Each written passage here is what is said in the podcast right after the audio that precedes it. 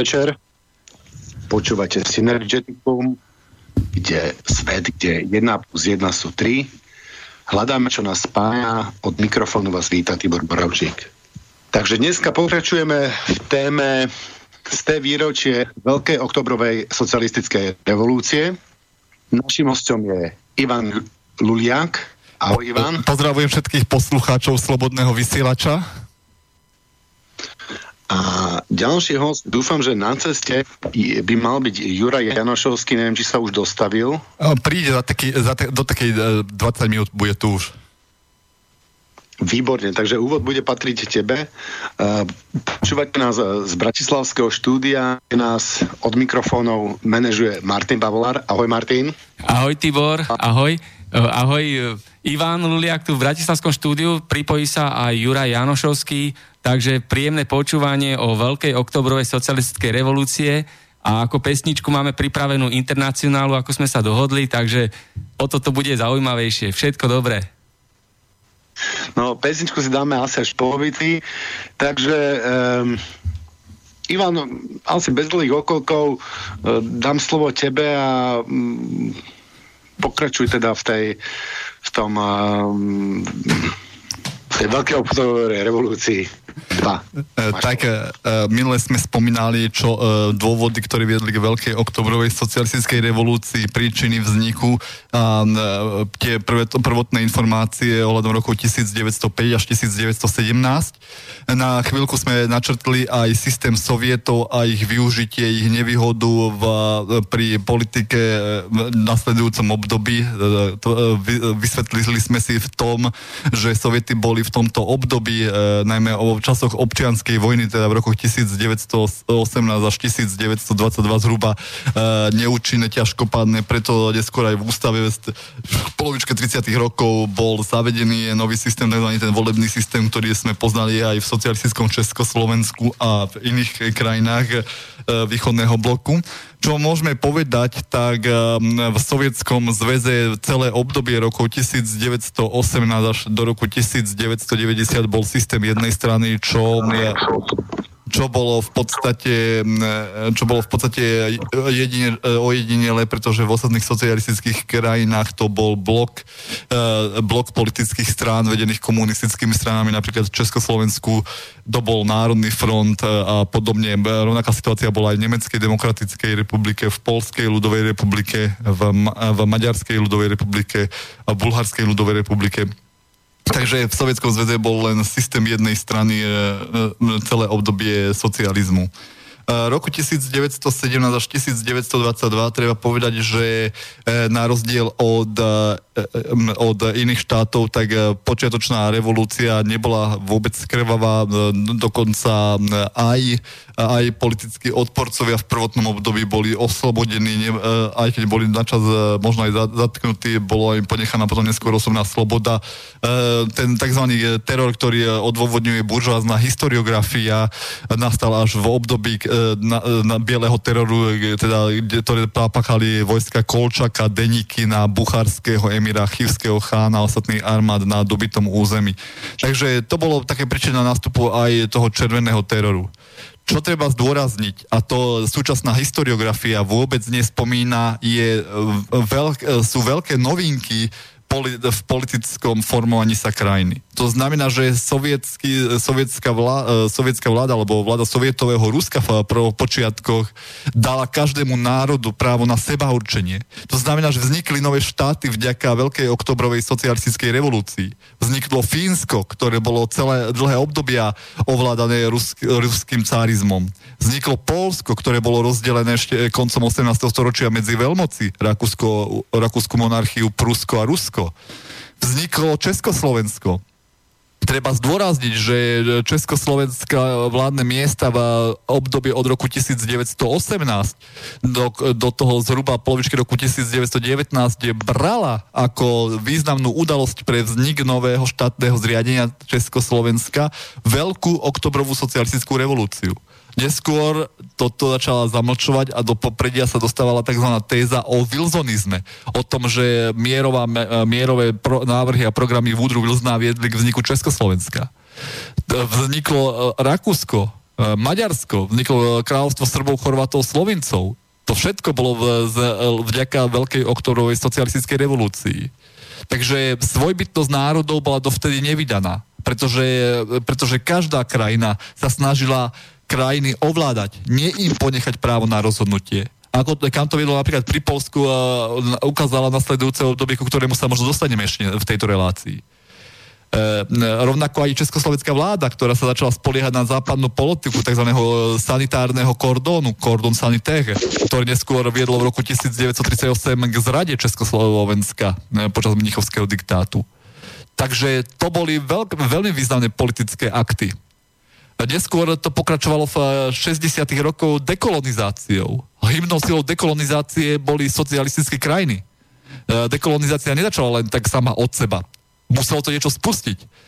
A keď si zoberieme, že kolónie boli vykoristované a vysávané kapitalistickými mocnosťami, takže možno určite, určite sa tvrdiť, že len význam socialistických krajín viedol k oslobodeniu kolónií. Rovnako ako nasledujúca pomoc zo strany socialistických krajín. Pozrieme sa, kam viedli kapitalistické krajiny vykoristovali celé to obdobie od, od ovládnutia kolónie až po rozpad koloniálnej sústavy, ovládali dobité územia, vykoristovali ich hospodársky, politicky aj ekonomicky.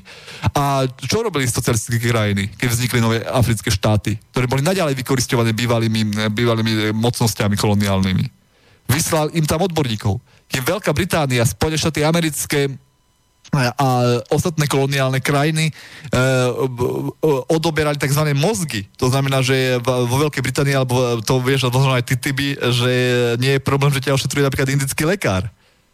Naopak, e, so, socialistické krajiny, Sovietský zväz, Československo, Maďarsko, Bulharsko vysielalo svojich expertov, aby ro, malo rozvinutým krajinám pomohli ekonomicky.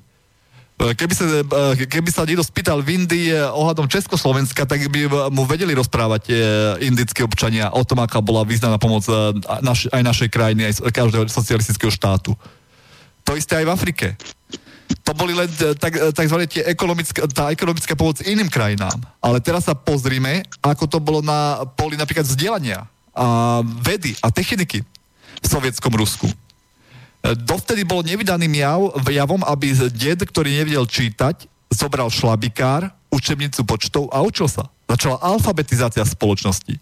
Začalo sa vzdelávacie programy. Ak bola nevzdelanosť e, takmer 80-90%, to znamená, že len každý zhruba 8-9 vedel písať, čítať, tak e, v čase rozmachu socializmu v sovietskom Rusku tá, e, táto nevzdelanosť úplne klesla a nastal opačný trend. Nie každý, každý deviatý vedel čítať, ale pomaly každý. A z tých desiatich len jeden nevedel čítať a počítať. Takže to je veľký úspech vo vzdelávaní v krajine. Treba zdôrazniť aj ďalšie veci. Treba zdôrazniť, že nikdy nebolo predtým vydaným javom, že by žena mala politickú funkciu. Že by ženy mali právo voliť v sovietskom Rusku to bola prvá krajina, kde, obča, e, e, kde aj žen, obča, občania ženského pohľavia ženy mohli e, voliť do, a mohli byť zvolené do funkcií. Dokonca bola zvolená prvá komisa, komisárka, námestnička komisára zahraničných vecí, veľvyslankyňa, čo dovtedy bolo nevydaným javom. Keď si zoberieme, že vo Švajčiarsku, kedy bolo udelené volené právo ženám, tak to je niekoľko desaťročí po sovietskom Rusku hospodárske rozvinutie Sovietskeho zväzu. Po prvotných ťažkostiach, ako vedeli aj prv elektrifikovať krajinu. Neskôr e, zmeniť púšte úrodné nivy. Vypustiť prvého človeka, e, prv, e, prvú, prvý sputnik do vesmíru a neskôr aj prvého človeka. A to je veľký úspech na poli vedia techniky. Takže Rusko za obdobie so, socializmu urobilo veľký krok vpred. Ja prepáč, že ti do toho skáčem ako Eh, ja by som bol veľmi rád, keby tá relácia sa uberala trošičku takým mhm. smerom, hmm. aby to nebolo len akože výpočet um, jasné, jasné. Um, um, Ruska a toho, toho tabora a tých, tých, tých myšlienok, aj keď eh, je to veľmi dneska podceňované a o tom sa moc nerozpráva a ja si myslím, že by to malo, malo, sa, o tom, malo sa o tom rozprávať. Myslím, že väčšinu toho sme e, povedali, ešte keď je niečo dôležité, tak určite nechám, e, e, nechám priestor, ale ja by som bol veľmi rád, keby sme sa sústredili na to, že čo si z toho vlastne dnes zoberieme. Ako sa, ako sa z toho poučíme? Lebo nakoniec to išlo niekam, kam ľudia nechceli. A čo to bolo? A či vieme navrhnúť niečo, čo by malo tie výhody e, ekonomické, vzdelanostné a proste v kvalite života e, a, a zároveň by to nemalo tie chyby, ktoré, ktoré nám na, na tom vadili. Prvé, čo treba povedať, ja by som trošku rozvinul chyby. Na socializmus sa hladí krivým zrkadlom, a to aj na veľkú oktobrovú socialistickú revolúciu, prizmou určitých viacerých chýb. Treba však povedať, ako Lenin povedal, že novú spoločnosť môžeme budovať so starými ľuďmi, ich chybami, nedostatkami a málo mešťackými vlastnosťami. To znamená, že socializmus sa nedá budovať nejakou e, zbrklou rýchlou cestou, že príde nový človek spoločnosť budú budovať aj ľudia, ktorí neboli na socializmus jednak pripravení a dokonca aj ľudia, ktorí mu boli nepriateľsky naklonení, len nahodili tzv. mimikry. Zmenili správanie, boli odporcami komuniz- komuniz- socializmu a komunizmu, ale mali stranickú legitimáciu. To treba zdôrazniť, že tieto chyby nastali aj v Sovietskom zväze, aj v Československu. O tom, ako, ako, ako to kam dospelo možno poukázať na to, že ako sa v 68. roku z veľkých dogmatikov a stalinistov stali veľkí demokrati a stupenci uh, uh, socializmu s ľudskou tvárou. To isté môžeme povedať aj v Rusku, kde z príslušníkov komunistickej strany sa stali oligarchovia. Takže prvot, prvotná myšlienka je toho, že by sa mali pozorne skúmať ľudia navrhovaní do funkcií pretože do funkcií sa neraz dostávali aj ľudia, ktorí boli karieristami a ktorí nešli z presvedčenia, ale v hombe za majetkom a za mamonom. A takíto ľudia škodia každej doby a ukazujú v tom negatívnom svetle. Čo, Dobre, povedať... myslím, že toto by sme vedeli dneska vyriešiť, že tento problém by sme vedeli dneska odstrániť, tento karierizmus. Není to proste tá chyba tej štruktúry, že mm, tá práve láka karieristov a karieristi sú práve v tejto štruktúre veľmi úspešní? Tak e, treba zdôrazniť, že karieristi sa e, objavujú v každom politickom systéme. Môžeme to všimať aj dneska, kde... Ja, ja to tvrdím e, takým spo, historickým rekurzom. Keď sme boli e, e, monarchia, všetci boli stupenci CK, cisárstva. Keď prišlo Československo, všetci boli príslušníci legii a odbojári proti mocnárstvu. Prišiel protektorát, všetci boli stúpenci e, veľkodemectva prišiel, prišiel socializmus, všetci boli partizáni a bojovníci proti nacizmu. A teraz prišiel kapitalizmus a všetci sú odbojári a príslušníci štvrtého odboja. Takže to, to je typická vlastnosť e, vla, ľudí, ktorí sa dierú k moci za, za každým, e, za, za každého politického poriadku. E, a, ako to odhaliť, to bude veľ, veľký problém a je to skôr na filozofickú debatu ako na nejakú odbornú, pretože to sa veľmi ťažko odburáva. Vždy, nikdy, ne, nikdy si nevšimneš, ak, ako má človek charakter, ako sa bude správať.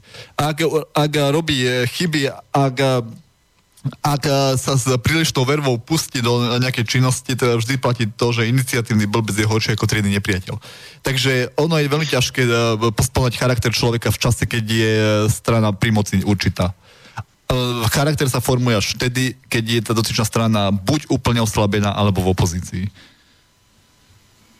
Dobre, takže e, e, jak by si to teda um, riešil, teda, keď v podstate je veľmi ťažké ich odhaliť, priam až nemožné, by sa dalo povedať, lebo by si musel vidieť do srdca, dovnútra, do človeka, tak e, nebude to tým, že tá štruktúra, hierarchia je celá proste zlá, že tam uh, vieš, to nemôže fungovať? Ja, e, keby ste to mali brať tak, tak kariéristi sa ti dostanú do... Uh, Lenin sám povedal, opäť spomien, pomeniem tú vetu, ktorú som spomenul pred pár minútami, uh, novú spoločnosť môžeme budovať so starými ľuďmi, ich chybami a nedostatkami. To znamená, že uh, ľudsk, ľudskú slabosť dokážu odhaliť možno ich ukážka v práci, ich čin, tvorivá činnosť, Zároveň um, tieto chyby ľudské musí no, aj nová spoločnosť, e, no, nová spoločnosť akceptovať. Pretože, pretože do, dotyčný človek sa nezmení zmenou politického systému. Môže ho zmeniť len vplývanie tých čestných ľudí. A to je veľmi náročné. Sám Lenin e, si myslel, že a tvrdil, že nech je akákoľvek politická sústava, tak tie chyby sa robiť budú pretože starí ľudia, starí, chyba, ľudia so starými chybami v novej spoločnosti len tak ľahko nezmiznú. Vždy budú a treba ich len ustriehnúť. Samozrejme, e, dôležité je pretlačať ľudia, o ktorých vieme, aj v prípade budovania nového politického zriadenia, aj takých ľudí, ktorí sú čestní, ktorí, e, o ktorých je to známe a ktorí nezneužívajú príliš moc. Ak niekto začne zneužívať e, príliš moc, mal by byť odstránený. Odstavený. No a čo nekumulovať tú moc do rúk jednotlivcov? Áno, určite. Určite. E, je dôležité, aby, aby e, e, opäť to len zdôrazňoval, aby na, v politických funkciách boli ľudia, ktorí sú schopní práce, ktorí majú skúsenosti, dostatok citu a, a, a chuť pracovať. Pretože ľudia, ktorí toto nemajú, neskôr upadnú do schematizmu. Stále, stále sme pri tých funkciách, stále sme pri tých funkciách a aby to bolo celé na, tých, na tých ľuďoch z tých funkcií. A vidíme, že do tých funkcií sa tam berú akurátni oportunisti a nech je to akýkoľvek systém, tak vždycky je tam nejak funkcia a, a, a práve tieto typy. Ale opäť, takže... treba, opäť to treba brať, že do funkcie by nemali byť zvolaní ľudia z hora na dol, ale z dola nahor. Teda ľudia, ktorí sú známi vo svojej uh, skupine, vo svojej základnej organizácii, v, tým, v tým, tej najnižšej štruktúre. Pretože ľudia v najnižšej štruktúre svoje okolie poznajú najlepšie. A tí dokážu uh, postupne tým krokom a tzv. zjazdmi dokážu postupne do, dotyčného človeka, ktorý má schopnosti aj e, presadiť vyššie. No, že to je, to je v pohode. Len čo, ono, je to, ono je to veľmi náročné. Vyžadovalo by to sociologicky, možno aj trošku aj filozofický rekurs. Žiadalo by to skúmanie vlastnosti človeka zo všetkých e, hľadisiek, nielen z toho historického. E, je to veľmi, je to veľmi náročné určovať ľudské vlastnosti a chyby v čase ešte, keď nie je vôbec žiadna, politická strana našeho typu pri moci ale je to zároveň aj potrebné, pretože, pretože raz sa to môže zmeniť a tam vtedy bude treba charakterných ľudí. Dobre, vieš, vráťme sa ešte k tým, e, k tým chybám. Nech si tu zhrnieme tie chyby, nech tu nehovoria o nás, že si uh, to, to jednostranne, uh, jednostranne válime. Tak skús ty definovať tie chyby. Čiže tú prvú, ako by si skrátka asi definoval?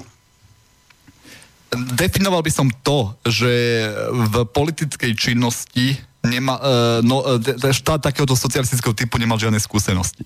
Každý politický celok e, tohto typu bol veľmi krátke obdobie, aby vychytal všetky muchy. To bola najhlavnejšia chyba. Ľudia, ktorí boli vo funkciách, aj môže to vyjsť napríklad aj napríklad aj Československa, ľudia, ktorí boli prvýkrát vo funkcii a nemali tie skúsenosti. V bezpečnostnom aparáte boli ľudia, ktorí poznali, e, poznali e, e, výsluchové metódy zo spôsobu nacistov. A to bolo, to bolo nevhodné. Až neskôr pri, boli príslušníci bezpečnosti učení a pripravovaní po psychologickej stránke, ako sa správať k obvinenému. To bol základný nedostatok. Že socializmus nemal to skúsenosti. 50. roky. Áno. A to vysvetľuje istým spôsobom aj určité politické chyby v so- sovietskom Rusku. Takže chyby a nedostatky a neschopnosť ešte adekvátne reagovať na ideologickú diverziu zo stranu západu a zároveň, zároveň biely teror, ktorý nastupoval na územiach sovietského Ruska, vielo k tomu, že druhá strana začala sa správať rovnako.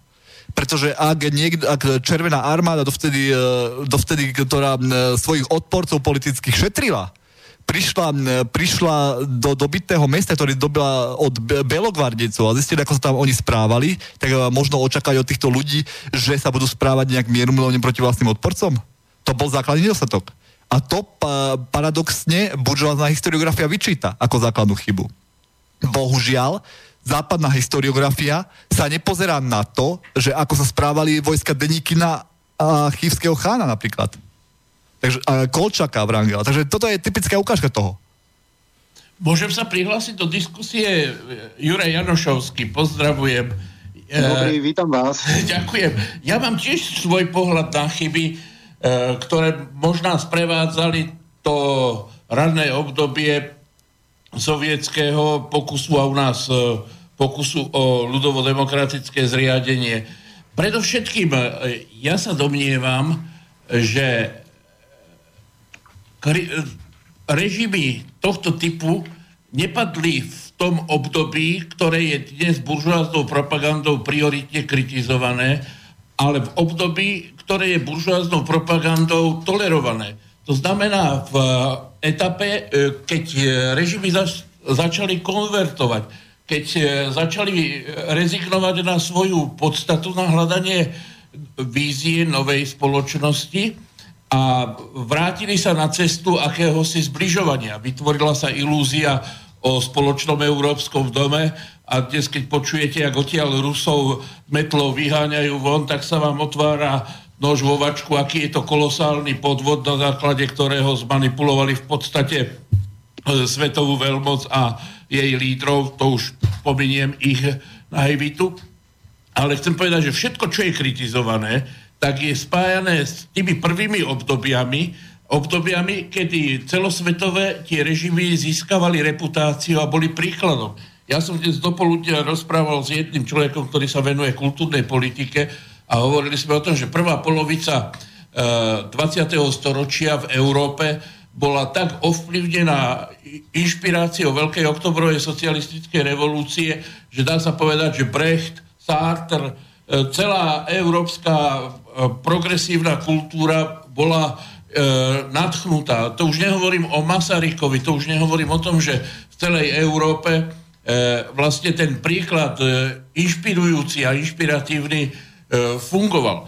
Takže áno, viete, pri každom e, konaní je veľké riziko e, omylov len ten, kto sedí za pecou, tak e, nespraví chybu. Ale v podstate e, pri každej e, ľudskej činnosti a zvlášť takéhoto kolosálneho e, významu sa dejú omily, chyby, nedorozumenia. A ak by som z, tých, z toho prvého obdobia na niečo upozornil, tak na to, že proste nadšenie pre víziu, pre koncepciu, pre riešenie. Viete, ten svet bol unavený e, kapitalizmom a e, genocídou prvej svetovej vojny. Dnes po celej Európe chodia ľudia s červenými makmi, ale to nie je nič iné, len vyjadrenie toho, akú traumu globálny kapitalizmus už na počiatku 20. storočia svetu pripravil. E, veď, e, hovorím, ani Tatiček Masaryk sa neodvažoval prísť e, s tézou, že budeme obnovovať alebo vytvárať nejakú kapitalistickú spoločnosť v Československu. Všetci chceli a hľadali riešenie, ktoré by zamedzilo budúcim vojnám a je treba povedať, že vznik Sovietskeho zväzu stabilizoval Európu do tej miery, že vytvoril najdlhšie v podstate mierové obdobie a hneď po jeho páde vidíte, ako sa tu rozpútali národnostné politické konflikty, imigračné vlny, bombardovanie Jugoslávie, Sýrie, Iraku a tak ďalej. Čiže áno, bo, bolo to e, rozhodnutie, ktoré sprevádzali mnohé osobné chyby a vrátim sa k, teda k ich genéze. Poprvé, faktom je, že zaostalé nevoľnícke Rusko nebolo tou kultúrno-politickou entitou, ktorá by eh, nejakým spôsobom mohla kráčať v tom čase na čele eh, európskeho a nedaj Bože svetového pokroku. Bola ale spoločnosťou, ktorá bola v totálnom rozvale. To, čo nevoľníctvo na počiatku 20. storočia spôsobovalo v tejto obrovskej krajine, tak bolo traumou, veď 70% ľudí bolo negramotných. To málo kto e, vie, že e, jeden z tých, a podľa mňa možno najväčších výdobytkov revolúcie bola plná gramotnosť. E, Alfabet, alfabetizácia.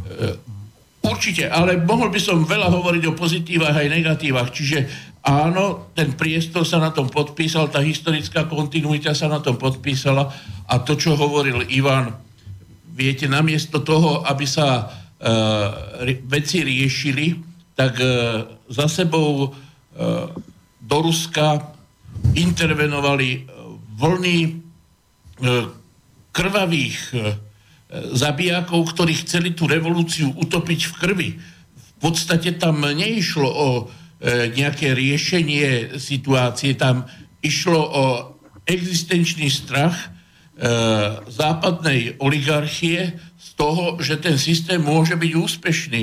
Preto aj taká tá zavilosť v podstate v tej propagande a tá diskreditácia toho režimu.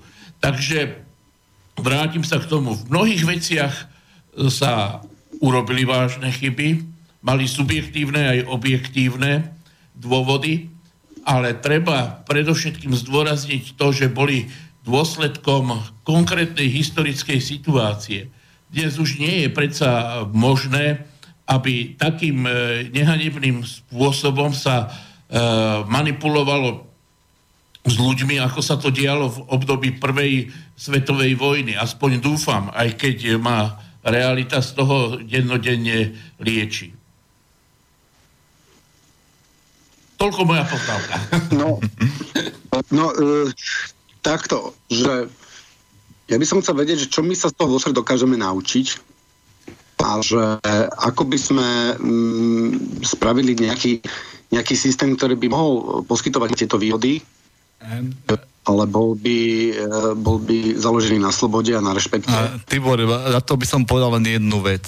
Na to, aby bol systém e, geniálny pre každého, by bolo potrebné, aby systém bol vo všetkých krajinách rovnaký a čo je v počiatkoch určitým spôsobom nemožné. Pretože aj ten najdokonalejší systém je nebezpečný pre vládnúcu elitu v tom, že je geniálny pre všetkých a nie len pre zopár vyvolených.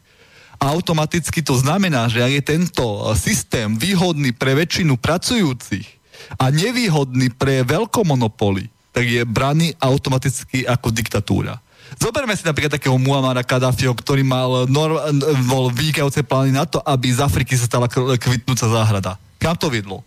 Dneska naša západná historiografia ho berie ako diktátora, ako najtotalitárnejšieho človeka. Takže tvrdiť, e, že, vybudova- že môž- vybudovať nejakú spoločnosť, ktorá by bola ideálnych, je zatiaľ istým spôsobom e, fantastická myšlienka. Pretože vždy bude niekto, aspoň pokiaľ bude v niektorých krajinách e, súčasné smerovanie režimov, ako je, vždy to bude aj najvynikajúcejšia krajina pre niekoho najnedemokratickejšie. Takže ono je to skôr uh, utopická otázka ako uh, otázka, ktorú by sme mohli brať zatiaľ za vážne. Pretože socializmus aj napriek svojim nedostatkom vždy bol na vyspelejší ako kapitalizmus. Uh, hovoril o tom aj Juraj a hovoril som aj o tom aj ja na začiatku, uh, že práve idea Sovietskeho zväzu viedla k dekolonizácii, viedla k alfabetizácii spoločnosti, viedla k hospodárskému rozmachu sovietského Ruska ale musíme ju ja brať ako nedob... napríklad tu v Anglicku, uh, čo majú, čo je systém managers, čo je um, zdravotná poisťovňa národná, tak uh, k tomu boli vlastne dotlačení, oni sami hovoria angličan, že tomu boli dotlačení socializmom. Áno. Že keby nebol socializmus po druhej svetovej vojne sa tak šíp rozšíril v Európe, že oni by to nikdy nespravili. Že Áno, ja súhlasím. Aby, že to bol najväčší argument um, socialistov, takých listov ako, kvázi komunistických, alebo jak by som to nazval, lebo však to nebol komunizmus. E, takže tento model, e, aby mu zobrali na čo najviac e, vetru z plachát pri porovnávaní, tak tu spravili v Európe tieto zdravotné systémy. Áno, a ja ti poviem ešte ty, ty jeden príklad. E, rozprával som sa s jedným človekom, čo žije dlhé roky v Rakúsku. Mal blízko k odborovým centrálam v Rakúsku a ten povedal, že vyspelo Rakúska aj to, že pracujúci sa majú v Rakúsku e, relatívne dobre, bolo to, že na východ od nich bola hranica socialistického sveta. Pretože ako náhle socialistický svet zanikol, tak aj postavenie rakúskej pracujúcej triedy sa zhoršuje. A odvodil to aj na niektorých prípadoch malé rakúske mestečko niekde v Alpách, ale respektíve dedinka, mala v čase e, v blízko, blízkosti socialistického tábora, e, pri, doslova pred hranicami, pred vlastným domom, mala malú poštu, mala zdravotnícke zariadenie, mala všade prítomné služby. Ako náhle padol socializmus, najprv zanikli všade prítomné služby obyvateľom, potom zaniklo zdravotné stredisko, nakoniec zanikla aj pošta. A viedlo to tomu, čo je známe na Slovensku. Viedlo k eh, transformácii, viedlo k eh, redukcii eh, lôžok v nemocniciach, viedlo k tomu, že niektoré štátne podniky boli predané nadnárodným korporáciám, hoci nie v takom veľkom meritku ako u nás. A čo je príčinou tohto všetkého, takéto násilnej zmeny, je to, že že zaniklo nejaké bezposredné myšlienky, ktoré by mohli vplyvať na rakúskych pracujúcich. Veľmi o tom pís- e, nechcem teraz šíriť nejakú, e, nejakú záhadologickú literatúru, alebo takú menej pochybnú literatúru faktu, ale musím povedať, že rakúsky autor literatúry faktu Viktor Farka v posledných troch knihách to písal ako náhle padol socializmus, e, on to bere samozrejme do svojho pohľadu, tak všetko to, čo bolo v Rakúsku dobre, sa rapidne mení k horšiemu. Ja by som nadviazal poznámkou, Tibor, Rakúsko je jediná krajina, ktorá má v štátnom znaku kosák a kladivo, ak sa nepletiem. E, ak nás počúvajú v Košiciach tí blázni, ktorí chodievajú odliepať tie znaky, tak im dávam adresu, akože je tu rakúske veľvyslanectvo proti prezidentskému palácu, môžu sa príde realizovať, ak si myslí, že tak sa, tak sa bojuje e, s inou myšlienkou alebo s iným názorom. E, nejaký pseudoumelec. Ale ty si sa pýtal na to, že či existuje vízia spoločnosti, za ktorú sa oplatí e, zápasiť, o, o, o ktorej sa oplatí hovoriť a ktorá by mala byť riešením toho aktuálneho marazmu. Ja sa domnievam, že by sme e, mali rezignovať na to sociálne inžinierstvo, že niekto tu vymyslí geniálny plán a bude všetkých presviečať o tom, že takto a len takto to musí byť.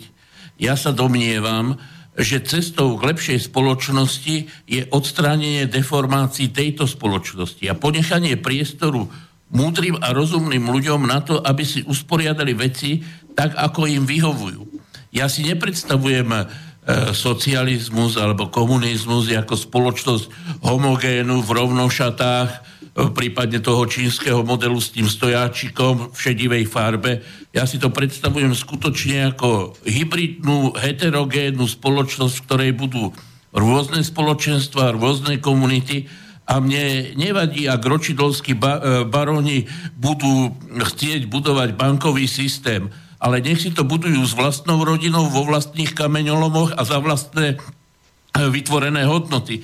Nech e, nekumulujú kapitál z celého sveta a prostredníctvom tohto kapitálu nech neovládajú miliardy ľudí, ktorí majú rovnaké právo na svoje miesto na tejto zemi ako oni a ako sa dopracovať k menej deformovanej spoločnosti. No ja si myslím, že e, podstata a tá, tá diálnica, ktorá vedie, je odstránenie mediálnych informačných manipulácií. E, to, čo spôsobilo dobu temna po páde rímskej ríše, bolo, že jedna obrovská organizácia, financovaná obrovským systémom, mám na mysli církevné inštitúcie financované e, šlachtou, e, vytvorili priestor, v ktorom väčšina ľudí ani nevedela, čo sa za hranicami ich chotára deje. A v podstate svet videli taký, ako im ho skazateľnice v nedelu opísali a mysleli si, že áno, že treba 7 dní do týždňa makať na, na to, aby sa hore na hrade mohlo hodovať. Takže my dnes sme v obdobnej situácii. Ľudia sú presvedčení, že všetko je vlastne v poriadku, že je tu zo pár nespokojencov, ktorí vlastne ani nevedia, čo chcú, ale keby vedeli o tom, že peniaze nie sú ničím kryté, že sú emitované dnes spôsobom, že vlastne súkromníci si kupujú kontrolu nad štátmi, pretože štáty si e, od nich požičiavajú peniaze, ktoré bankári si a nie že natlačia, len si povedia, že toľko to ich bude a štáty sú nútené splácať úroky z týchto úverov, sú nútené v podstate škrtať, škrtať všetky sociálne a, a kultúrne vymoženosti, riadiť sa záujmami kapitálu pri organizovaní výroby, či už priemyselnej alebo polnohospodárskej. Takže vzniká tu kolotoč, v ktorom neznalosť, nevedomosť, neinformovanosť umožňuje informovaným, znalým a tým, ktorí ovládajú tie médiá, aby ovládali celú spoločnosť. Ja som e, s hrôzou zistil, s politikou som praštil vtedy, keď v roku 1998 e, vyhral na Slovensku Zurinda e, s tézou e, s dvojnásobnými platmi a v chudobných e, e, slovenských dolinách, ako je Geldica, kde bola 30% nezamestnanosť, ho voličstvo zvolilo a dalo mandát na riešenie problémov spoločnosti. No je možné sa hnevať na tých ľudí, ktorí boli zmanipulovaní, že existuje tu niekto, kto im vie zabezpečiť dvojnásobný plat a vyriešiť všetky ich problémy so zamestnanosťou. E, čiže kladiem e, za vinu súčasný stav spoločnosti médiám a na druhom mieste tým, ktoré tie médiá ukolujú, kontrolujú, formujú a regulujú spôsobom, ktorý vytvára spoločnosť otrokov a nekontrolovanej oligarchie, ktorá si je schopná presadiť čokoľvek. Dnes nie je problém urobiť aj z mentálne zaostalého, koľko sme mali ministrov, ktorí nemali ani maturitu. Koľko sme mali ľudí, ktorým dnes je e, ex-minister Rusko stíhaný e, vo vážnom e, občianskom delikte, a je stíhaný len preto, že je vrch, akýmsi dokladom toho, že áno, že dokážeme sa vysporiadať. Lenže ten človek tu 20 rokov s Markízou určoval e, štandardy a pravidlá chodu spoločnosti. Veď tá spoločnosť je dielom, najmä v tých, e, na prelome e, tisíc ročí, najmä v tom období bola dielom toho, čo Markíza chcela a čo chceli jej americkí sponzory. Veď e, ja si pamätám dodnes, jak súčasný premiér Fico tam išiel riešiť morálnu krízu Slovenska a nebol jediný, akože že masové protesty. Dnes vidíme 18-roční študenti, ktorí chodia po Bratislave a protestujú proti korupcii. Pritom majú na mysli niekoho, áno, budem aj ja kritizovať premiéra, ktorý býva v nejakom luxusnom byte, ale tu predsa Mikloš ukradol miliardy. Bubenčíkova, či ako sa volá, e, kradla 30 ročia a za odmenu ju poslali do Grécka radiť, ako sa má robiť privatizácia. Takže nerozumiem ja e, tej, tej logike, s ktorou dnes demagógovia, manipulátori ovládajú spoločnosť a ľudia sú bohužiaľ e, trápnou obeťou tejto, tejto e, situácie. E, som ale na druhej strane rád, viete čo, že pomaly sa to mení. Ja si myslím, že sa len veľmi ťažko nájde slušný a rozumný človek, ktorý sa nechá diskreditovať v aparáte tohto systému. Ja vidím dennodenne príklady toho, ako sa ľudia potichu vyhovárajú, ako si otvárajú zadné vrátka, ako zdôvodňujú svoju účasť na to, tej obrovskej manipulácii tým, že je to existenčne nevyhnutné, že Slovensko je maličké, že my tak musíme žiť. Proste ten náš drobný oportunizmus, ja ho rešpektujem, aj ten patrí k životu.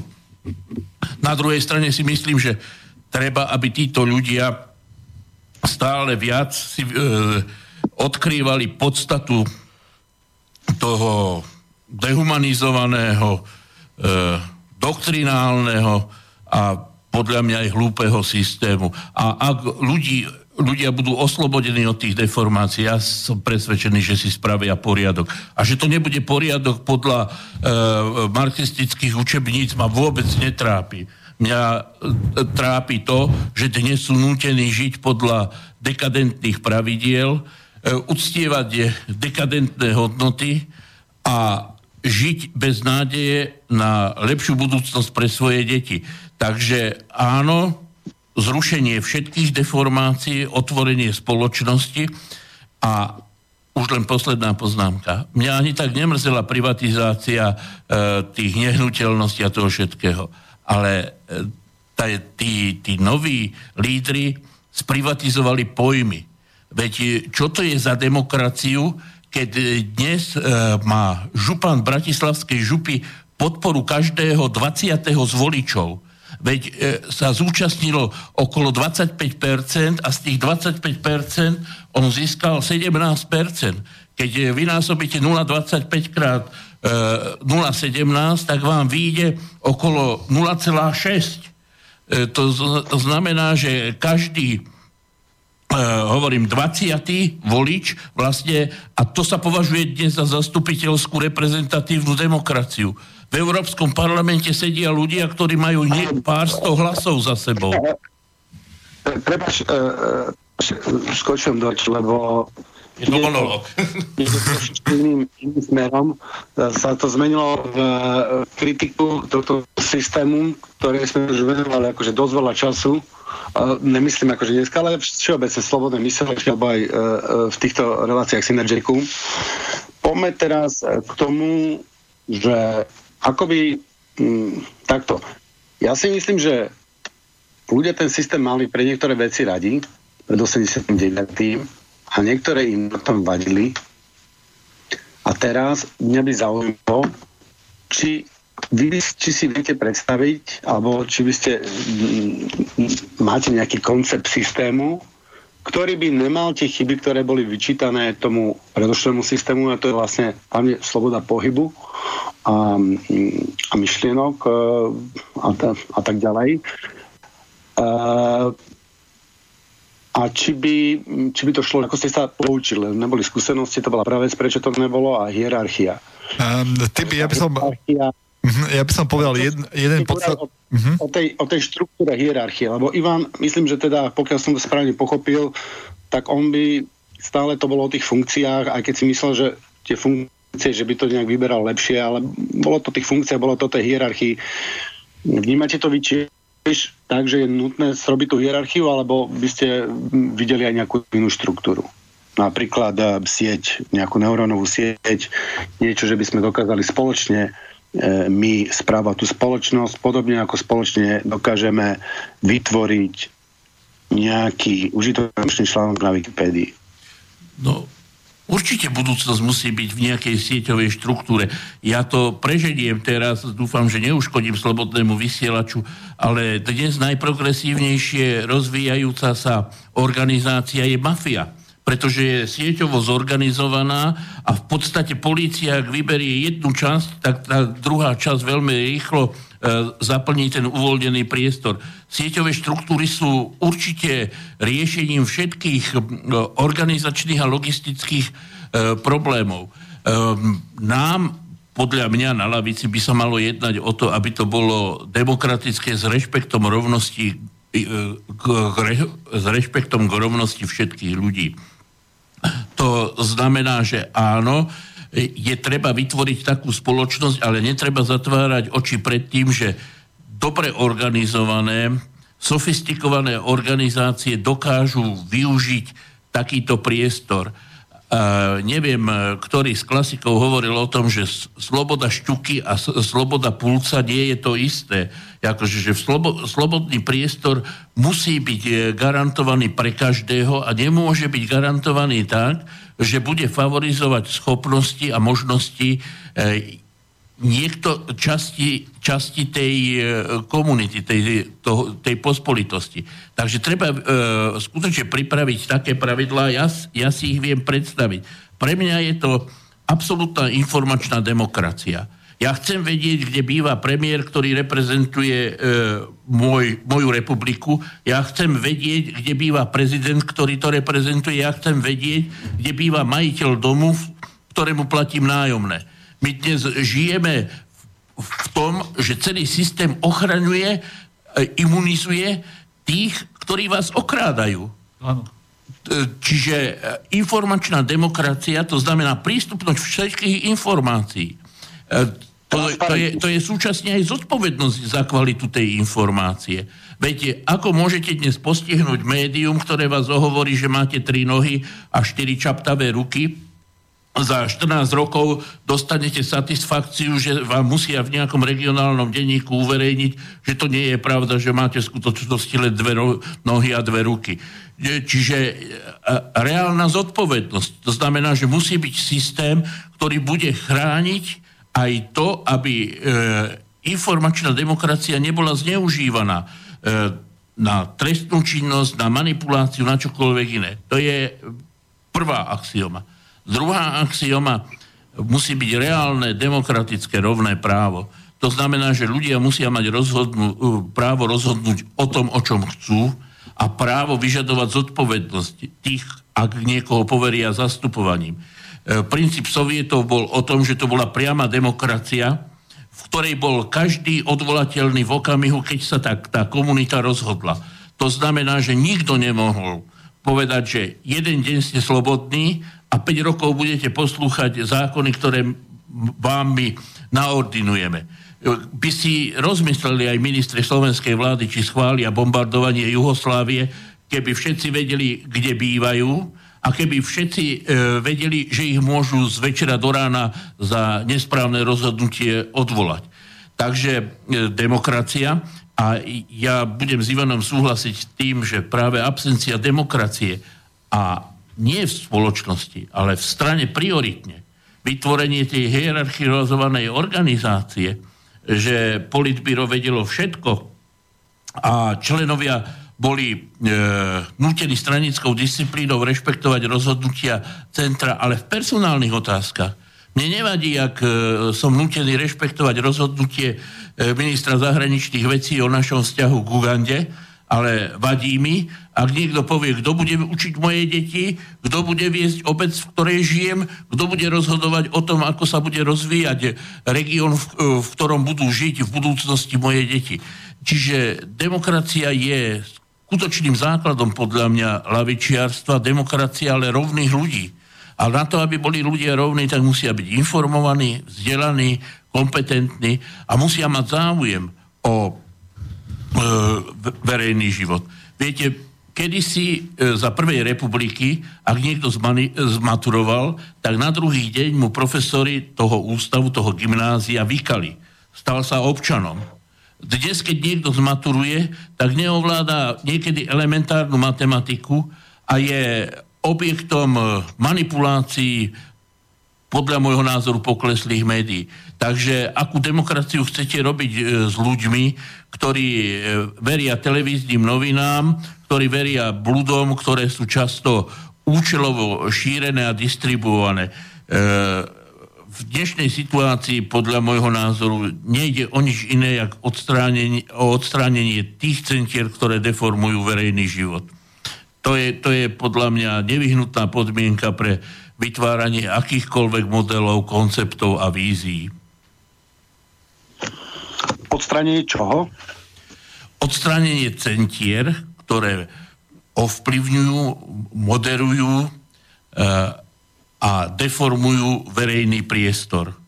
Mám na mysli kapitálové centrá, mám na mysli vlastnícke záujmy, mám e, na mysli politické záujmy aj, aj keď to môžu byť e, záujmy ospravedlnené, ospravedlňované náboženskými, politickými, národnými alebo inými cieľmi alebo záujmami. Dobre, ja ich odstránime, ako my ich odstránime, a to potom, ako oni majú nejakú funkciu v, v správe spoločnosti, v organizácii spoločnosti, ak ich odstránime, ako ich zrušíme, alebo No, prestaneme ich rešpektovať.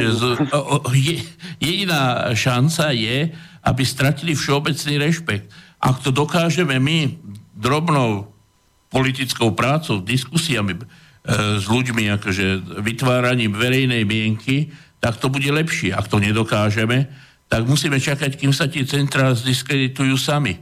Viete, my sme na hrane ekonomickej, finančnej, no, ekologickej, environmentálnej a neviem ešte ak, akej krízy.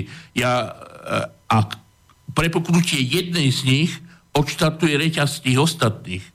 Takže to, čo čaká eh, podľa môjho názoru civilizáciu, ja to nikomu neželám, je eh, reťaz katastrof, v ktorých bude diskre, budú diskreditované súčasné mocenské centrály. No snad na to nebudeme čakať pre Boha a, a, a snad, keď ja teda vidíme, že sa k tomu rútime, tak ja neviem, ja teda bývam napríklad v dome, ktorý sa rozpadá, vidím, že mi to tu padá na hlavu a že ten dom sa hoci kedy zrúti, tak asi si začnem stavať druhý dom, no, ty... do ktorého sa presťahujem a potom ten, keď sa zrúti, tak sa zrúti, prípadne ho sám strhnem, aby, aby sa tam nezrútil ne, e, nekontrolovane. Ale začnem tým, že si vybudujem nový. Takže by, pokiaľ chceme Ak, ak by som mohol zajať... Mhm. Musíme vybudovať alternatívu na, asi zrejme ako, ako prvú, pokiaľ chceme niečo zrútiť alebo odstrániť. Pre, e, máme nejakú, nejaký hovor alebo čo? E, či je hovor nejaký?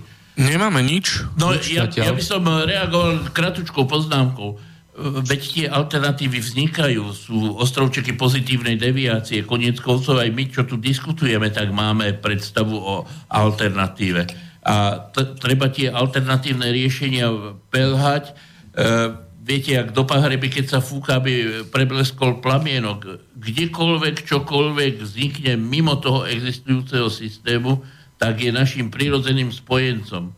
A ak je to založené na prirodzených demokratických pravidlách, tak sú to naši partnery. Mne je jedno, či to je náboženská, národná alebo akákoľvek iná organizácia. Len musí sa e, dištancovať od pravidiel, ktoré sú jej systematicky vnúcované. E, ty by, ak by som mohol ja zareagovať, tak ja trošku e, upozorním aj na to, čo sa vlastne deje, e, prečo vlastne tá alternatívna, alternatívny pohľad na svet sa rodí v takých ťažkostiach ja som o tom mal možnosť hovoriť ešte zhruba v sobotu s odborníkom na, na to, čo sa dialo v minulosti na psychologickú vojnu. Ja som si myslel, že už, ani, že už aj zomrel, že to by starší pán s profesorom Milanom Matoušom, ktorý, e, ktorým som mal počas konferencie trošku dlhšiu debatu. A on povedal jednu vec, že veľkou chybou socializmu bolo to, že sme vedeli, čo chystá na nás nepriateľa, aj tak sme to podcenili že všetko to, čo on, a ja musím s ním súhlasiť, všetko to, čo on zverejnil, či to bolo už v, vlastne aj vo fronte bez prímeria alebo v ďalších jeho knihách, v podstate sa opakuje.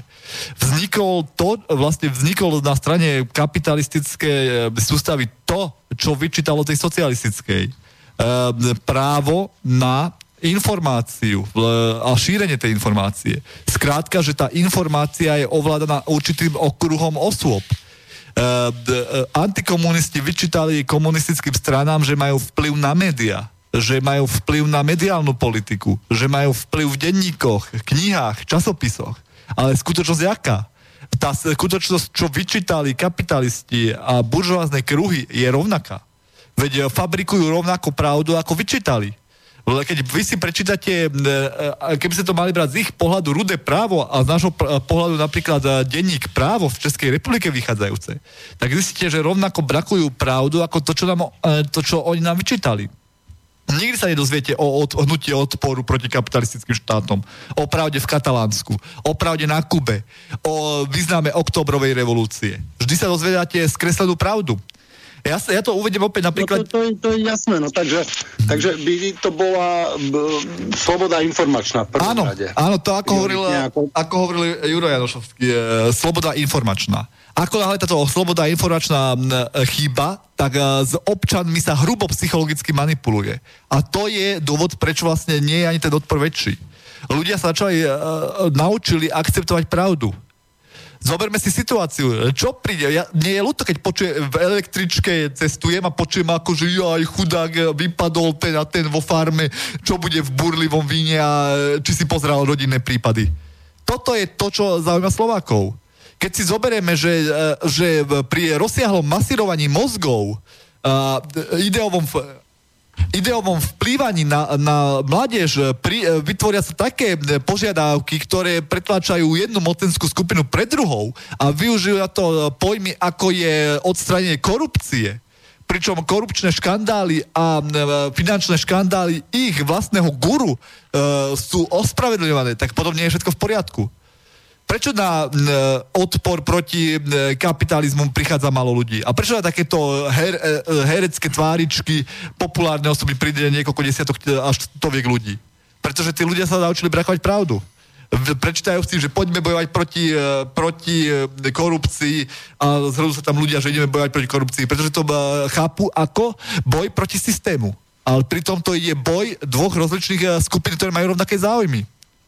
Však v podstate e, tým skupinám nie je o to, aby odstranili kapitalizmus, ale o to, aby odstránili jednu kapitálovú triedu e, tou druhou. A keď sa zomkne robotnícka trieda a začne bojovať proti kapitalizmu, tieto dve navzájom superiace bandy sa spoja a bojujú proti proletariatu. A to je tá ukážka kapitalizmu. Ja, by, som, ja by som od, upustil od robotníckej triedy a a proletariatu, lebo ja by som do toho zahrnul všetkých pracujúcich. Dobre, tak lebo povieme nižšie sociálne štruktúry. Všetkých pracujúcich. A ja viem, dneska... Na pracujúcich a na upírov, na tých, čo vysávajú pracujúcich. A to sú kapitalisti, tí, čo si berú zo spoločnosti bez toho, aby si sa prácou o niečo pričinil. Ja som sa, ja som sa rozprával s jedným... Správne si brať zo spoločnosti viac než človek Áno, ja som, ja som sa rozprával s jedným 90-ročným pánom. Mal už pomaly 95-94 rokov a ten povedal, že najhoršie na tejto spoločnosti je to, že ľudia sa nepoučili z minulosti. Že odišli tí, čo poznali prvorepublikové pomery, keď prišiel chlapec malý slúžiť ako paholok eh, bohatému sedliakovi, ktorý ho hrubo vykoristoval. To, čo bolo na prvej ČSR, hovorilo sa, že, že sme sa pohli dopredu. Ale ako sme sa mohli pohli, pohnúť dopredu, keď máme rovnaké podmienky ako v 20. 30. rokoch? Keď opäť máme v uliciach žobrákov, keď máme ľudí, ktorí, ktorí sú exekvovaní, keď máme ľudí, ktorí, ktorí sú finančne vykoristovaní, a jedno, či to bolo niekde v, v baniach pečkami, ročildami alebo teraj, terajšími čínskymi, veľ, uh, čínskymi, juhokorejskými veľkomagnatmi v podnikoch a, a manufaktúrkach. Pozrieme sa, bola tu v minulosti aj relácia o tom, aké sú podmienky vo Volkswagene. Takže vlastne to je ukážka toho. Za mizernú výplatu uh, pracovať do roztrhania tela. A to je to, čo sa nám opakuje za prvé časere. Ak si nespokojný, môžeš odísť, veď za branou čakajú ďalší. Ale čo je teraz potišujúce, aby nezneli len e, moje myšlienky úplne čierne, že ľudia sa začínajú zobúzať. Kedy si na jedno pracovné miesto, kde bolo 320 eur, ponúka 320 eurového platu a kde čakali šory ľudí, dneska nečaká nikto. Prídete do Billy a ma, e, nemáte problém to nájsť prácu, pretože od toho prácu sa nikto nebije. Ľudia radšej odchádzajú tam, kde boli keď si čakali masy ľudí na to, aby získali zamestnanie za, za skutočne minimálnu mzdu, tam je teraz problém nájsť um, pracovníkov. A to je to pozitívne, že ľudia sa začínajú zobúdať, že sa rozhodli štrajkovať za svoje požiadavky. A čo je dôležitejšie? To, to, to, je, e, to je tým, že, že funguje proste pracovný trh a vzhľadom na to, že je väčší dopyt než, než ponuka, tak sa to začne prevažovať konečne trošku v prospech pracujúcich ale ja by som sa moc netešil, lebo oni otvoria hranice s Ukrajinou alebo, alebo sem donesú ľudí z Afriky alebo z Ázie a oni ten e, pracovný trh e, vlastne narušia e, migráciou, tak vlastne to je, to je jeden z hlavných dôvodov migrácie, aby sa tento pracovný trh, z čoho sa teraz chvíľu, chvíľu tešíš, aby sa aj toto zrušilo. Takže keď sa otvorí e, e, trh pracovný s Ukrajinou, tak toto je koniec, ty sa nič neboj. Tibor, ja vstúpim do diskusie. Prišiel mail do štúdia s otázkou. Jasné, ale Prečítam ho ja? Prečítaj ho, prosím ťa. Dobre. Takže poslucháč Lubo z Košic napísal takýto mail s takýmto komentárom a otázkou.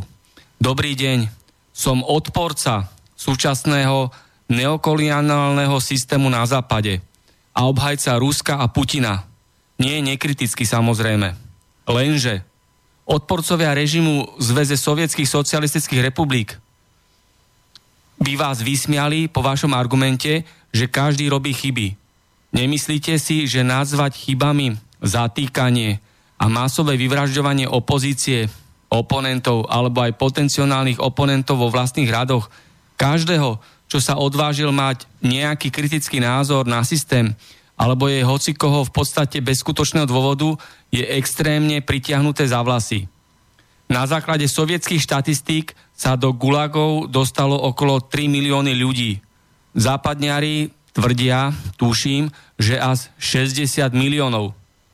Pravda, bude niekde medzi tým, koľko ľudí bolo popravených a koľko zomrelo vo väzení. A vo vyhnanstve to neviem, ale muselo by ich, strašne veľa ich muselo ich byť. Ja síce neverím západnej protiruskej propagande, ale buďme spravodliví. V prvých desaťročiach Sovietskeho zväzu to neboli chyby, ale teror. Takže toto poslal posluchač Lubo. Uh, dovolím si na to ja odpovedať. Prvé, čo treba povedať, že dotyčný pán sa predstavil ako vstúpenec z Ruska a Putina, no napriek tomu používa argumenty tých, ktorí e, sú, vždy boli a sú proti Rusku. Teda vyfabrikovaných amerických autorov. Ja som to už zdôrazňoval niekoľkokrát aj v iných reláciách vychádza z počtov, ktoré uverejňujú americkí historici. Ja môžem aj povedať, že to bol e, profesor Timothy Schneider z tých novších historikov a z tých starších je profesor Paul Johnson, ktorí hrajú číselnú ekvilibristiku s číslami o umúčených popravených v sovietskom Rusku.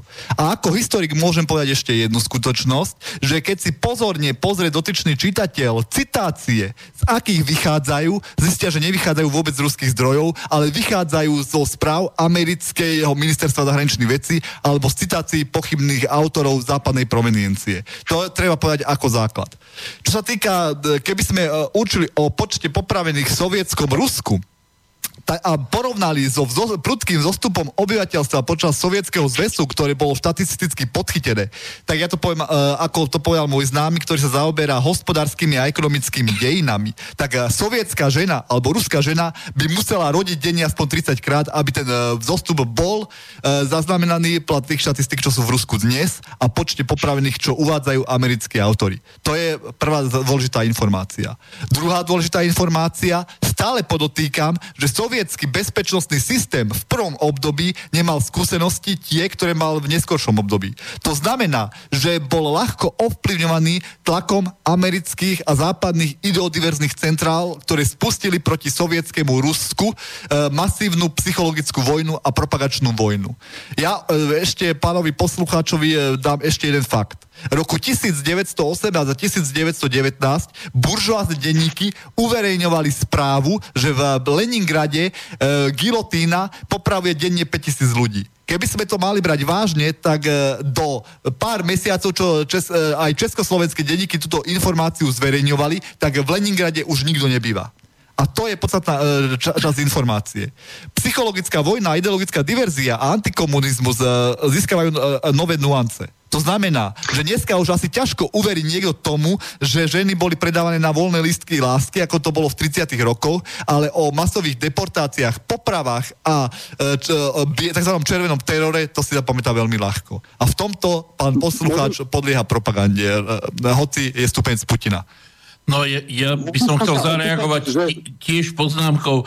Nie je ľúto každého jedného zbytočne e, ukončeného ľudského života. A myslím si, že z politických dôvodov e, popravovať je politická nehoráznosť. E, ja si uvedomujem, že to, že redaktori Českej televízie sú schopní popraviť 7 miliónov Ukrajincov v dvoch televíznych reláciách za sebou, narážam na to, že som bol autentickým svetkom toho, že raz povedali, že pri ukrajinskom hladomore zomrelo 3 milióny Ukrajincov a o týždeň už bolo 11 miliónov, takže e, podľa e, ruských prameňov sa jednalo hladomor, ktorému padlo za obec zhruba 900 tisíc ľudí, ale to je obrovské číslo, veď e, sú tam deti a neviem čo, e, koľko ľudských e, prerušených osudov keby nebolo tých 900 tisíc, tak by antikomunisti dnes nemohli prirábať e,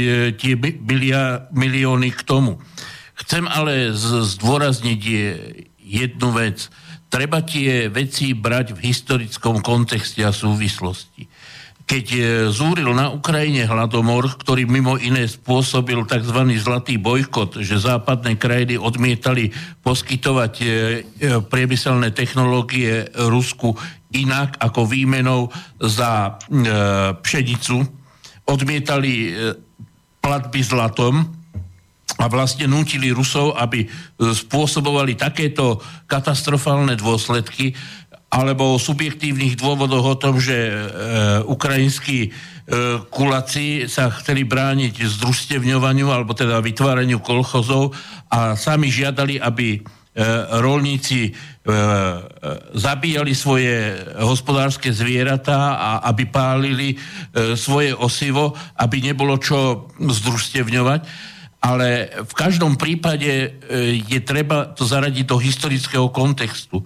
Vtedy, keď umieralo, dajme tomu 900 tisíc Ukrajincov alebo 2 milióny Ukrajincov, tak v USA zúril hladomor spôsobený veľkou hospodárskou krízou, o ktorom samé americké pramene udávajú, že zomrelo 4 až 6 miliónov ľudí v dôsledku hladomoru. E, ak sa hovorí o čistkách e, v sovietskej armáde pred druhou svetovou vojnou, tak je treba povedať, že niekedy vtedy sa odohrávalo brutálne e, vojenské nasadenie Talianska v Habeši, keď zabíjali po 10 tisícoch miestnych obyvateľov tanky proti oštepom. Že sa to dialo v období, keď celý svet bol zhrozený z toho, čo sa dialo v Španielsku, v Barcelóne, z hodov okolností opäť, keď e, sa masakrovali 10 e, tisíce ľudí len na základe politického názoru.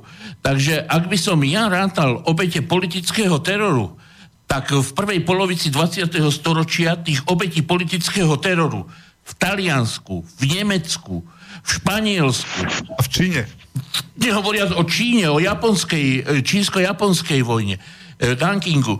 To, to sú stá tisíce, milióny ľudí e, proti niekoľkým tisícom ľudí, ktorí boli skutočne za politický názor a ja s tým nesúhlasím a budem to vždy kritizovať, popravení v sovietskom Rusku.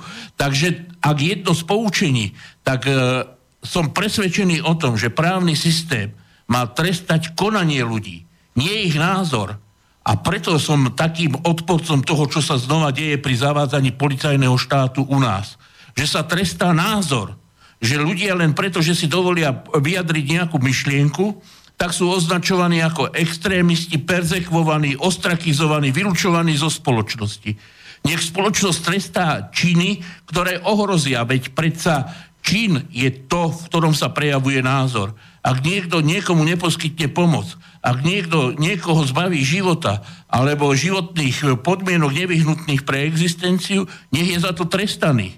Ale zbaviť e, človeka jeho práv a ostrakizovať ho len preto, že si dovolí povedať svoj názor, je cesta do pekla. Takže ak by som sa tešil, že táto spoločnosť cestuje do pekla, tak by som sa tešil aj tomuto. Ale ma to hlboko znervozňuje. To je príznak toho, že tá spoločnosť peje E, ku kolízii, ku katastrofe, k úpadku. Môžem, môžem sa spýtať, e, že koľko bolo, máme nejaké porovnanie politických väzňov u nás na Slovensku alebo v Československu všeobecne počas e, Tisovho štátu a po, po, ná, po nástupe komunistov? že koľko bolo politických väzňov, koľko na, e, na Slovensku alebo v Československu. Aha, by... Lebo stále nám to vyhadzujú Rusov a Číňanov, ale čo nás zaujíma je Rusi, Číňania, nás zaujíma, ako to bolo u nás. Takže koľko bolo skutočne tých politických väzňov alebo tých e, politických e, procesov ukončiacich smrťou alebo vyhnánstvom u nás. E, ty by, ja poviem jednu podstatnú informáciu. O počte väznených e, možno nemáme objektívne informácie, alebo respektíve ak máme, vyžadovalo by si to e, podrobný archívny výskum, ktorý bude budúci historici musieť robiť. V súčasnosti je to, mám pocit, že je to čís, hra s číselnou ekvi, ekvilibristikou. Podo, týchto číselných hier s ekvilibristikou je veľmi veľa. Napríklad, ja to uvediem opäť v inom príklade o tom, ako utekali z Nemeckej demokratickej republiky republiky občania do Nemeckej spolkovej republiky. Keby sme sa na to reálne zamysleli, tak zistíme, že vlastne z, v NDR by nikto nesmel už bývať. To, toľko vlastne občanov NDR utieklo do západného Nemecka. Ale aby som odpovedal. E, nemôžeme len porovnávať e, socialistické Československo a Tisovský slovenský štát. Ja by som dokonca navrhol ešte niečo, aby sa v budúcom historickom prieskume objektívne zhodnotili počty väznených z politických dôvodov za prvorepublikovej Československej republiky, Tisovského slovenského štátu a socialistického Československa. A teraz z politického dôvodu nie len na dlhodobejšie väzenia, ale aj z politického dôvodu za myšlienky na dvoj, troj či týždňové väzenia. Pretože za e, prvej ČSR, ak si zavolal, nech žije sovietské Rusko, porušil si zákon na ochranu republiky, ktoré ťa umožňovalo väzniť od, v, v počte od dvoch do piatich dní. A to je tiež väznenie z politického dôvodu a z politického, k politickému názoru. Bolo by zaujímavé si odsledovať, ja som si to keď si skúšal počítať z buržoázneho československého parlamentarizmu, koľko československých poslancov za komunistickú stranu Československa bolo vydaných tzv. súdnemu procesu z toho dôvodu, že poburovali. A čo znamenalo to slovo poburovali? To, že vyslovili na vlastnej politickej schôdzi vlastný názor počas ktorého policajný komisár, ktorý bol demokraticky prítomný na takomto zhromaždení, zhromaždenie rozpustil a poslanca často aj na e, základe dokazovania imunity, ktorý, ktorý mu umožňoval poslanecký mandát, takéhoto poslanca zadržal. E, poslanecký výbor nikdy neriešil, že či bol tento poslanec zadržaný protiprávne alebo na základe práva. Vždy bol takýto poslanec, respektíve 80% bol vydaný ďalšiemu súdnemu riadeniu. A to je to vážne. Takže ja by som, e, by nebol za to, aby sa len porovnával uh, tisovský štát a fašistický, fašistický, uh, lerofašistický tisovský štát a socialistické Československo, ale aj prvorepublikové Československo pre Mnichovské. Pretože aj v tomto období bol zadržaný dotyčný občan z politických dôvodov. No ja by som ešte dodal, že každý vieme, že generál Viest a Golian a mnohí ďalší skončili uh, v koncentračných táboroch v Nemecku a asi by sa dalo e, presne vypočítať alebo zistiť, koľko deportovaných zo Slovenska ukončilo svoj život a vlastne boli to občania Slovenskej republiky. Takže dnes nikto viac menej solidný nepochybuje o masových obetiach, dovolím si povedať počas e, druhej svetovej vojny na území slovenského štátu a myslím, že to, že to bol vazalský štát, tak e, môže byť vysvetlením, ale určite nie ospravedlnením.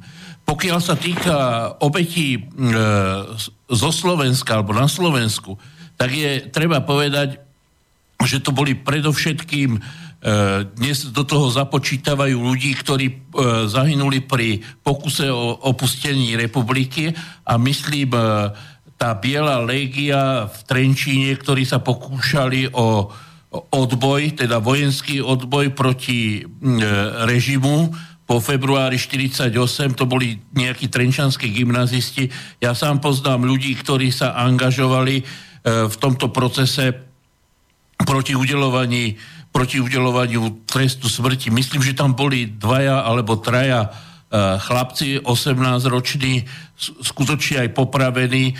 Treba povedať, že im bolo preukázané to, že sa ozbrojovali, že sa pokúšali pripraviť diverzné akcie a tak ďalej, ale nechcem to rozoberať, lebo nie som ani prokurátor, ani znalec e, histórie taký, aby som dopodrobná. Čiže jednalo sa o niekoľko individuálnych prípadov a musím povedať, že e, ja, ak si spomeniem na obete socialistického Slovenska, tak mi vyvstane vždy e, pred očami tá Čupírková, ktorá podrezala a odrezala hlavu trom svojim manželom a e, potom si už spomeniem len na obete režimu, keď Havel dal e, amnestiu a väzni v Leopoldovskej väznici podrezali, tuším, 10 alebo 15 e, strážcov. E, nehovoriac o tom, že ja považujem za politické obete tohto režimu aj toho bezdomovca, ktoré ho našli v Trnavskej nemocnici po troch dňoch obryzeného podkanmi. A takýchto prípadov za tých 27 rokov, ak by niekto začal mapovať e, rad za radom e, matky, otcov, ktorí dohnaní exekútormi skáču pod vlak, ktorí páchajú sebevraždu, ktorí e, končia skutočne v škárpe, tak si myslím, že tá bilancia súčasného režimu a socialistického Slovenska je jednoznačne v prospech socialistického Slovenska. Máme poštu ďalšiu v Bratislavskom redakčnom maili, prečítam ju. Poprosím ťa. Áno, takže e, poslucháč Mikuláš poslal túto otázku. Poznáte knihu Mor v Rusku? Bola napísaná v roku 1922 a píše sa v nej o 30 miliónoch mŕtvych. Písal to Nemec, čo tam pár rokov v tej dobe žil. Toto poslal posluchač Mikuláš. Tak e, e, nepoznám priamo mor, ale poznám knihy, ktoré v tomto období vychádzali a boli to spomienky rozličných ľudí, ktorí e, v sovietskom Rusku mali žiť. Keď, čo sa týka knihy Mor, bola, ako to znelo, v tom roku bolo napísaná? 1922. Tak e, to uh, by som to, uh, súhlasil s tým, čo napísal dotyčný poslucháč, ale zároveň by som upozornil na jeden podstatný fakt. Aká bola situácia v sovietovom Rusku roku 1922? Pretože v tomto čase bolo sovietové Rusko e, v období e, posledných bojov, e, ktoré, ktoré krajinu vyčerpali. A ja by som poslucháčovi chcel udať jeden príklad, ktorý je na zváženie. Keď má malý pozemok, ktorý mu patrí, a bude zrazu na tento pozemok príde 10 ľudí, ktoré mu to tam podupu a spustia veľkú bitku a výrvar, či bude jeho pozemok schopný rodiť ďalšie ovoci, ovoci a zeleninu. Ja by som o tom pochyboval. A takto bolo približne aj na území sovietského Ruska. Sovietské Rusko bolo v tomto období niekoľko rokov... Prosím ťa, e, pre, prepáč, že do toho skočím. Ja si myslím, že už sme sa v tej e, histórii Máme posledných 14 minút do konca. Ale je, je to zamyslenie, je to na zamyslenie. Ak v sovietskom Rusku bolo niekoľko nepriateľských armád, môžeme vymenovať. Bol to Chivský chan, Buchársky emír, Wrangel, Denikin, Kolčák, Československé expedičné zbory, Francúzi, Briti, Nemci, Poliaci, Japonci. Takže minimálne 11 nepriateľských armád na území sovietského Ruska a vy očakávate, že, že to bude raj na zemi? To je, to je, takže dotyčný poslucháč má, ak aj čítal nejakú knihu Mor, ktorá nepochybne mohla výsť, tak opäť ide o subjektívny názor e, čitateľ, e, respektíve spisovateľa, ktorý videl to, aká, e, v akom hospodárskom marazme sa sovietské Rusko nachádza. A nebolo to vinou komunistov, ako hovorí buržoázna historiografia. Bola to vinou pomerov po, po vstupe niekoľkých intervenčných armád a občianskej vojny v Rusku. Ja čitateľom týchto kníh doporučujem demografické údaje Organizácie spojených národov alebo teda v medzivojnovom spoločenstva národov. Uvediem len jeden príklad. Masaryková univerzita v Brne si dala tú námahu, že e, štatisticky spočítala počty obyvateľov e, Ukrajiny podľa jej súčasných hraníc. To znamená bez Krymu, aby sme boli e, jasno. A v roku 1914, to si pamätám, lebo som to posielal Oskarovi Krejčímu, bolo na území Ukrajiny 35 miliónov obyvateľov, tie ďalšie čísla si presne nepamätám. V roku 1940 bolo 41 miliónov a ďalšie čísla k tomu. Čiže za to obdobie, v ktorom je aj Prvá svetová vojna, aj e, zahraničná intervencia, ktorú v Rusku nazývajú Veľká vlastenecká vojna, e, tak e, v podstate došlo k nárastu obyvateľstva o 6 miliónov predstava, že by tam boli nejaké milióny ďalších mŕtvych, je podľa môjho názoru akože cesta, ale e, žiadam každého, kto si myslí, že má dobré informácie z tejto masívnej antikomunistickej propagandy, aby sa obrátil na zdroje a pramene autentické, proste aby si pozrel, či dochádzalo k Sovietsk- v Sovietskom zväze alebo v Československu v období socializmu k nejakému masovému úbytku obyvateľstva. A posledná pozmáka Nikolo Machiavelli vo Vladárovi hovorí, že Vladár má jediné kritérium, podľa ktorého sa hodnotí e, úspešnosť alebo neúspešnosť jeho vlády. Či počet ob- obyvateľov krajiny, ktorú spravuje, rastie alebo klesá. A podľa tohto kritéria, prosím, hodnote akýkoľvek režim. Mm-hmm. No dobre, poďme teda späť... E- späť k tomu sovietskému zväzu a k tým chybám. Nebolo chyb práve vlastne že tie soviety nefungovali tak, ako pôvodne mali fungovať? Vedeli by sme dneska tie soviety naštartovať? Uh, Tibor, ono soviety je veľmi ťažko chápať v tom ponímaní aj na území nášho Slovenska, nie to ešte sovietského Ruska. Soviety sú veľmi pekná vec a ja by som bol veľmi rád, aby boli nejaké ľudové samozprávy. Ale musíme si zobrať aj tú situáciu, že ako ťažkopádne by prebiehali voľby ľudí do týchto sovietov ako, e, od, a to počuť od toho najnižšieho stupienka po ten najvyšší. Zober si, že ak by... No, dneska a... máme online, dneska žijeme v 21. storočí, máme online technológie. A ja si myslím, že práve preto my nemusíme už voliť ľudí, ktorí to... No a máš pravdu, ale za, zabudám na to, že aj online technológie sa dajú ľahko zneužiť na, na, na negatív, negatívne ciele, negatívnu kampaň. Tak, no ja som za zastancom názoru, že áno, sovieti sú alternatívou voči zastupiteľskej demokracii tohto typu. A tvrdím, že akákoľvek forma priamej demokracie je vždy lepšia ako zastupiteľská demokracia, ktorá je postavená na manipulácii voličov a na výbere reprezentantov, ovládaní tých reprezentantov. Takže áno, prečo sa e, stalo to, čo sa stalo v histórii, môžeme to rozoberať. Ja sa domnievam, že skutočne má Ivan pravdu v tom, že na jednej strane stálo vojenské velenie e, bolševikov, ktorí boli pretreli zahraničným exilom, roky bojovali s cárským režimom, poznali mechanizmy vojenskej organizácie a na druhej strane boli často robotnícke sedliacké soviety, ktoré mali problémy vôbec s prečítaním jednoduchých plagátov. Takže predstava, že by britským interventom mohli čeliť e, vojska riadené alebo pod velením... Ne, ne, ne, my sa, Jura, nerozumieme. My dneska sme vzdelanejší, máme internet, takže No a dnes je to pravda, ja súhlasím. Dnes existuje prirodzená možnosť, ale Ivan tu správne upozorňuje na tie e, rôzne projekty Venus a Zeitgeist.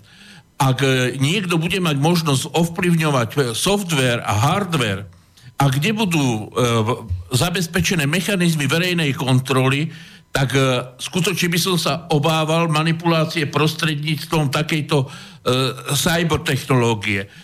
My musíme najprv zvládnuť kontrolu spoločnosti demokratickú, teda ľuďmi, členmi, príslušníkmi e, humánej civilizácie, aby neexistovala exkluzívna skupina nadaná informáciami a mocou, ktorá si môže dovoliť zorganizovať rozhodnutia a riešenia, ktoré im vyhovujú.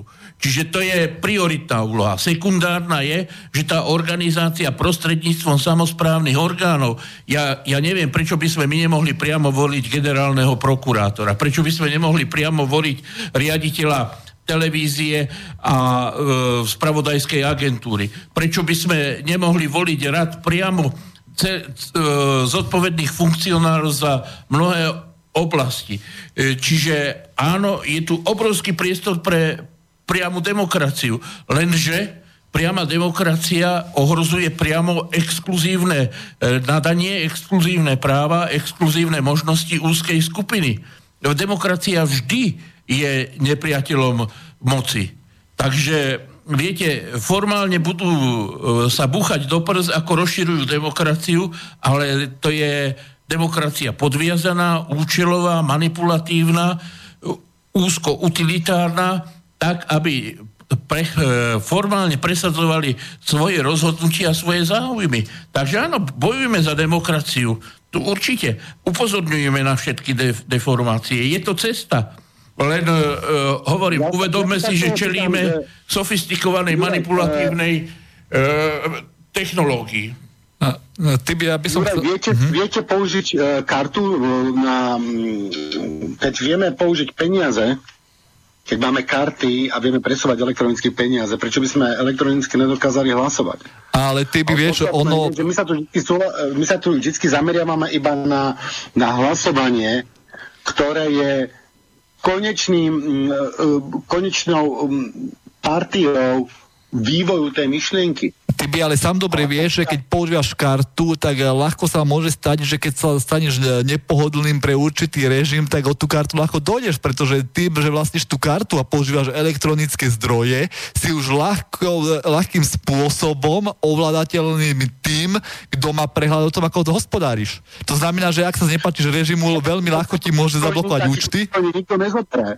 Ivan, to vôbec nie je pravda. Dneska máme systémy, ktoré fungujú a keď dneska vlastníš nejaké bitcoiny a máš na to kľúč, ktorý nikto iný nepozná, tak ti tie bitcoiny nikto nezobere. Takže ako ti môžeme zobrať aj tvoje právo. Keď dneska, e, podľa mňa sú to dosť krátne výhovorky, keď dokážeme presúvať peniaze, na ktoré je vlastne motivačný tlak veľmi podobný moc, lebo tieto faktory aj spolu súvisia. A pokiaľ to vieme ošetriť tam, takže to nevieme ošetriť na, na voľbách. A ja si myslím, že keď sa ja viem lognúť a vidieť, vidieť svoj výpis a, a, a posúvať svoje peniaze zo čítača relatívne bezpečne, keby som na to došiel, tak sa to dá zvrátiť, tak úplne rovnakým spôsobom by som dokázal správovať tú krajinu. Uh, vieš, Uh, vieš, že ono, ja som nie nepriateľ Sovietov. Ja dokonca tvrdím, že by to bola ideálna myšlienka. Ale musel by sa nájsť vhodný model, ako uh, d- dosadiť alebo doporučiť ľudí do funkcií v týchto Sovietoch. Pretože Leninov návrh modelu sa bol, ne- bol neefektívny. Prepač, ty stále hovoríš o funkcia. Funkcia to znamená, že nájdeme človeka, ktorý má patent na rozum a ktorý to uh, Nie, uh, ja hovorím o tom, že sovieti sú o ľuďoch Soviety sú typy o ľuďoch. Šli my to riešenie, aby sme nehľadali niekoho, kto to nájde to riešenie, ale aby my sme hľadali to riešenie. Prestaňme hľadať, hľadať riešenia. No ja súhlasím, akože, že treba, aby existovalo autentické e, rozhodnutie ľudí, ktorí chcú riešiť akýkoľvek problém. Ale Tibor, musím sa ja vrátiť ešte k, k tomu tvojmu pohľadu, že e, pl- platobné karty vyrie, vyriešia problém. E, vieš, koľko heknutých kariet, koľko problémov je v bankách? Ja som so vzdorom riešil prípad jedného pána, ktorému niekto vybrakoval celý účet v banke.